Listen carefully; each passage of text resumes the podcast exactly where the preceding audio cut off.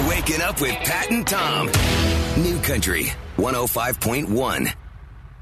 There's no easy way to break this, so we'll just say it. Another police officer has been killed in the line of duty in our area last night. It was in Davis. 22 year old Natalie Corona, Davis police officer for just two weeks.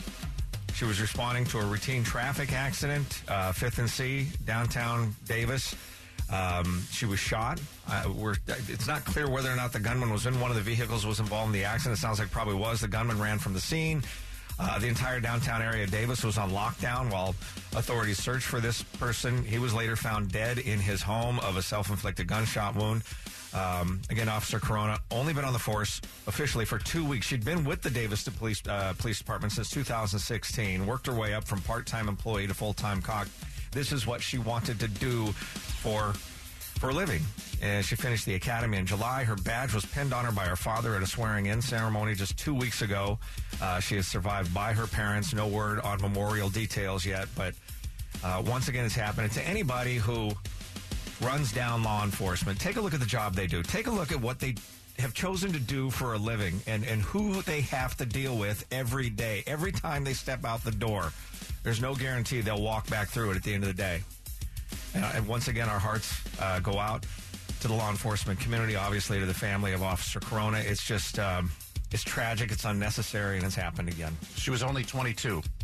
So for those of you who maybe have kids who are, are grown adults now, think about how old they are. My son Joe's 22. Exactly. He's an EMT. And it's, I mean, in this case, it's a police officer, but I think in day to day cases, it's firefighters, police officers, military, and first responders. You know, you, you got to keep them in your thoughts and prayers. And it's one of those things where you go through your day, you don't really think about it until something like this happens. 22 years of age. This was her dream. Starts part time two years ago. Just finished field training to become a, an official officer right before Christmas. And now this. And her family's left to grieve and ask why. And this guy's dead. You know, thank, thank God. And I know that's just personal opinion, but there are no answers. And I think that's probably the roughest part as a parent. And it just Why? one of our, our we posted this on Facebook if you want to see the details. Um, and Jackie on there says she points out all the officer was doing, all she was doing was responding to a routine traffic accident. And she points out that it truly shows these officers put their life on the line with every single call. Tyler Rich opens Country in the Park this year, May the 11th. It is the premier Sacramento concert party of the year. It's out of Cal Expo and get your tickets for only 28 bucks at kncifm.com. Of course, Spotlight that night will be on Jon Pardi. Back to your big question. This year for Valentine's Day at the Bronx Zoo for only $15, you can name one of these after an ex. Jennifer, go ahead. What do you think? Can I name a cockroach after my ex? Not just a cockroach, a Madagascar hissing cockroach. And it comes with a certificate and a Bronx Zoo roach pin. Oh, that's fantastic. what a great idea for a moneymaker. Hey, Cody, you could probably supply them with their entire budget for the year. Good. I really Not sure how this happened, but it's happened. Song number 32 on Billboard's Hot 100 on the pop charts is this one right here. South Korean kids named Pinkfong. They've been around for a long time. I think they wear jean jackets, Tom, on stage. I'm not, I'm not kidding. And this, I, I know this song because when Lucas went to um, aquatic camp on Lake Natoma when he was eight, and he's 22 now, he came back and knew this song. And it's a whole like the you make the hand gestures of the sharks and Yeah. stuff, and it keeps going. I only found out from you that this song is old. I thought this song came out in the last couple of months because that's when it really blew up or, you know, on social media. Mm-hmm. This was not a thing when I was a kid, at least I don't think. It was like a camp song or, or a campfire song, however you want to put it. And then Pinkfong, these kids in South Korea, they put out uh, all these videos, and this was one of them. And now apparently, because Ellen's got a hold of it and some other people, it's gone viral to the point where pop stations are actually playing No. this. Yes. It's just like when I was on the pop station in town, we uh, played Frozen's Let It Go, and that annoyed me so much. It's not a terrible song, but it's just the fact that it made it that far and it was played on a This, pop this is the worst thing I've heard since Crazy Frog. This reminded Crazy me, Frog. Remember Crazy Frog? Crazy Frog was like a viral sensation years ago. I, and I remember that because Sam went around saying, "Yeah, yeah, yeah, that Crazy Frog." yeah, yeah." Okay, I think think it's I, I don't care. That that song makes me want to rage. It, it reminds me of what did the fox say? That- Remember that one? Yeah. Yes. right. There you go. Yeah, that's a good one. Oh, I just I want to go out and fight somebody right now.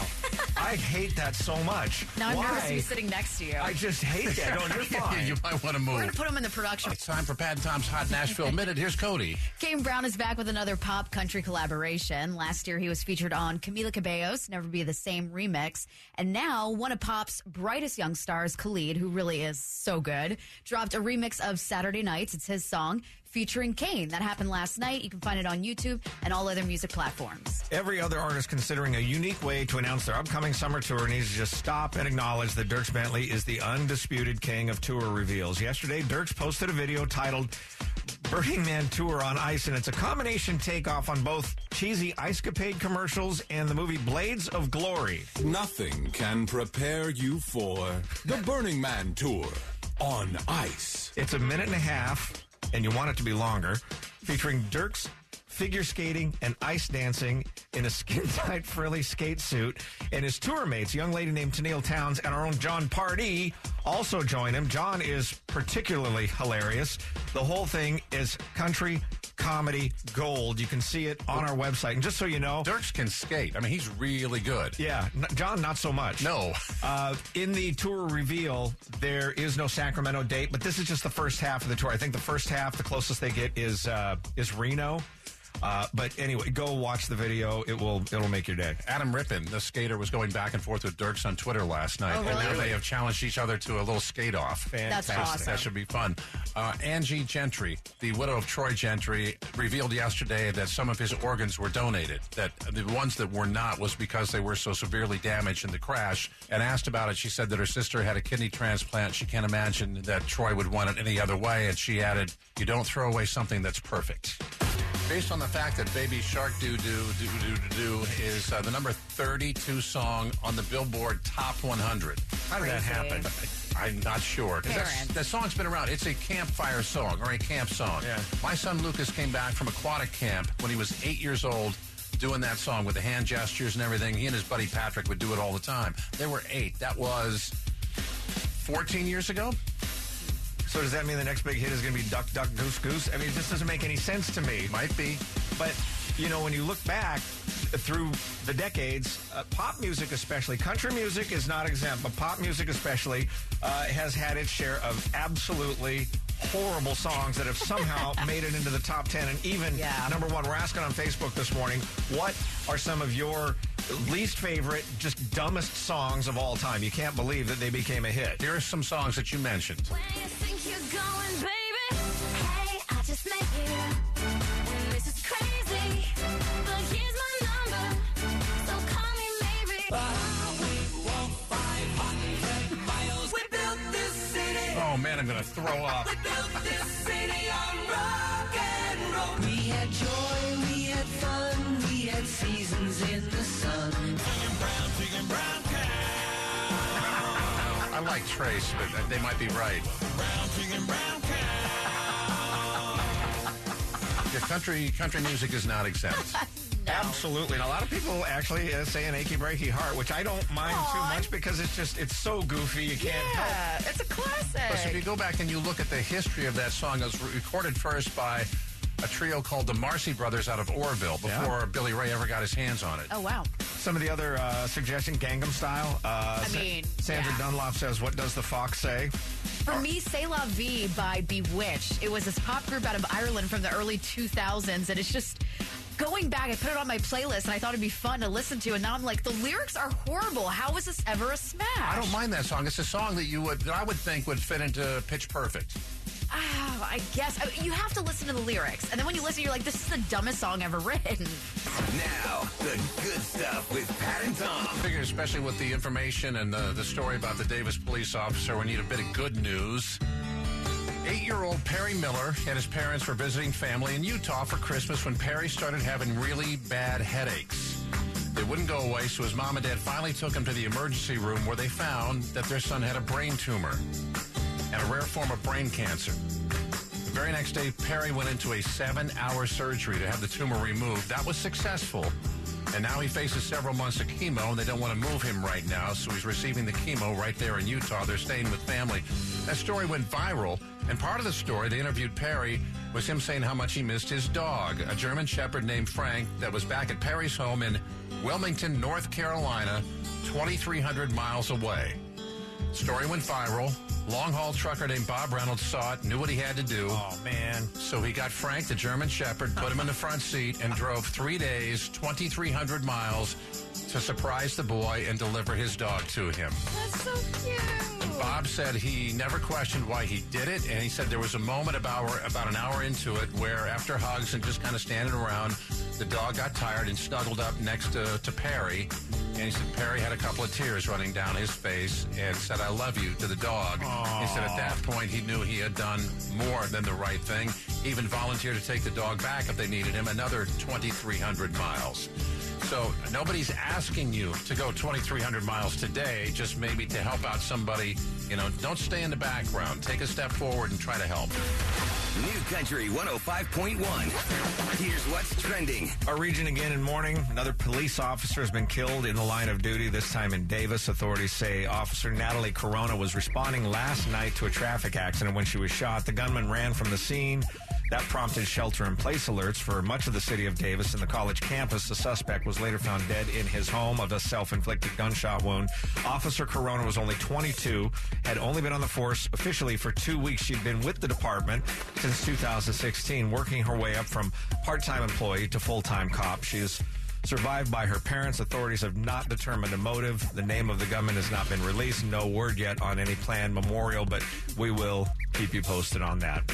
And some more lighthearted news. Happy New Year to us. Unless you're trying to cut carbs, this won't help. Doritos announced they're adding a spicy kick to their original nacho cheese flavor with the release of the new Flaming Hot Nacho Doritos.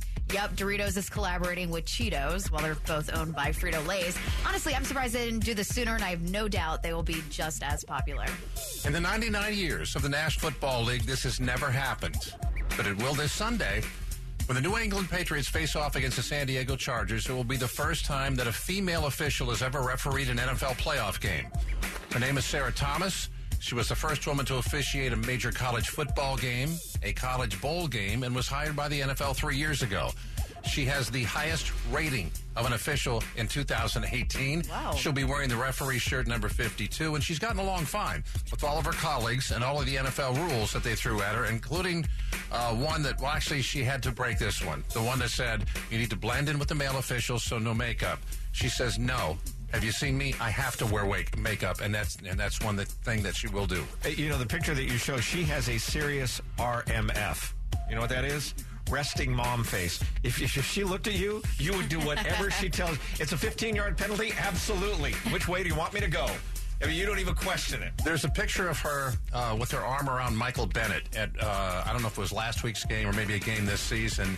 And you can see through his helmet, the look is like, yeah, I did that. And her look is like, I got to call this on you. It's, it's pretty cool. And not only that, uh, she's a mom, she's a wife, she referees NFL playoff games, and she's hot. Pat and Tom. New Country 105.1.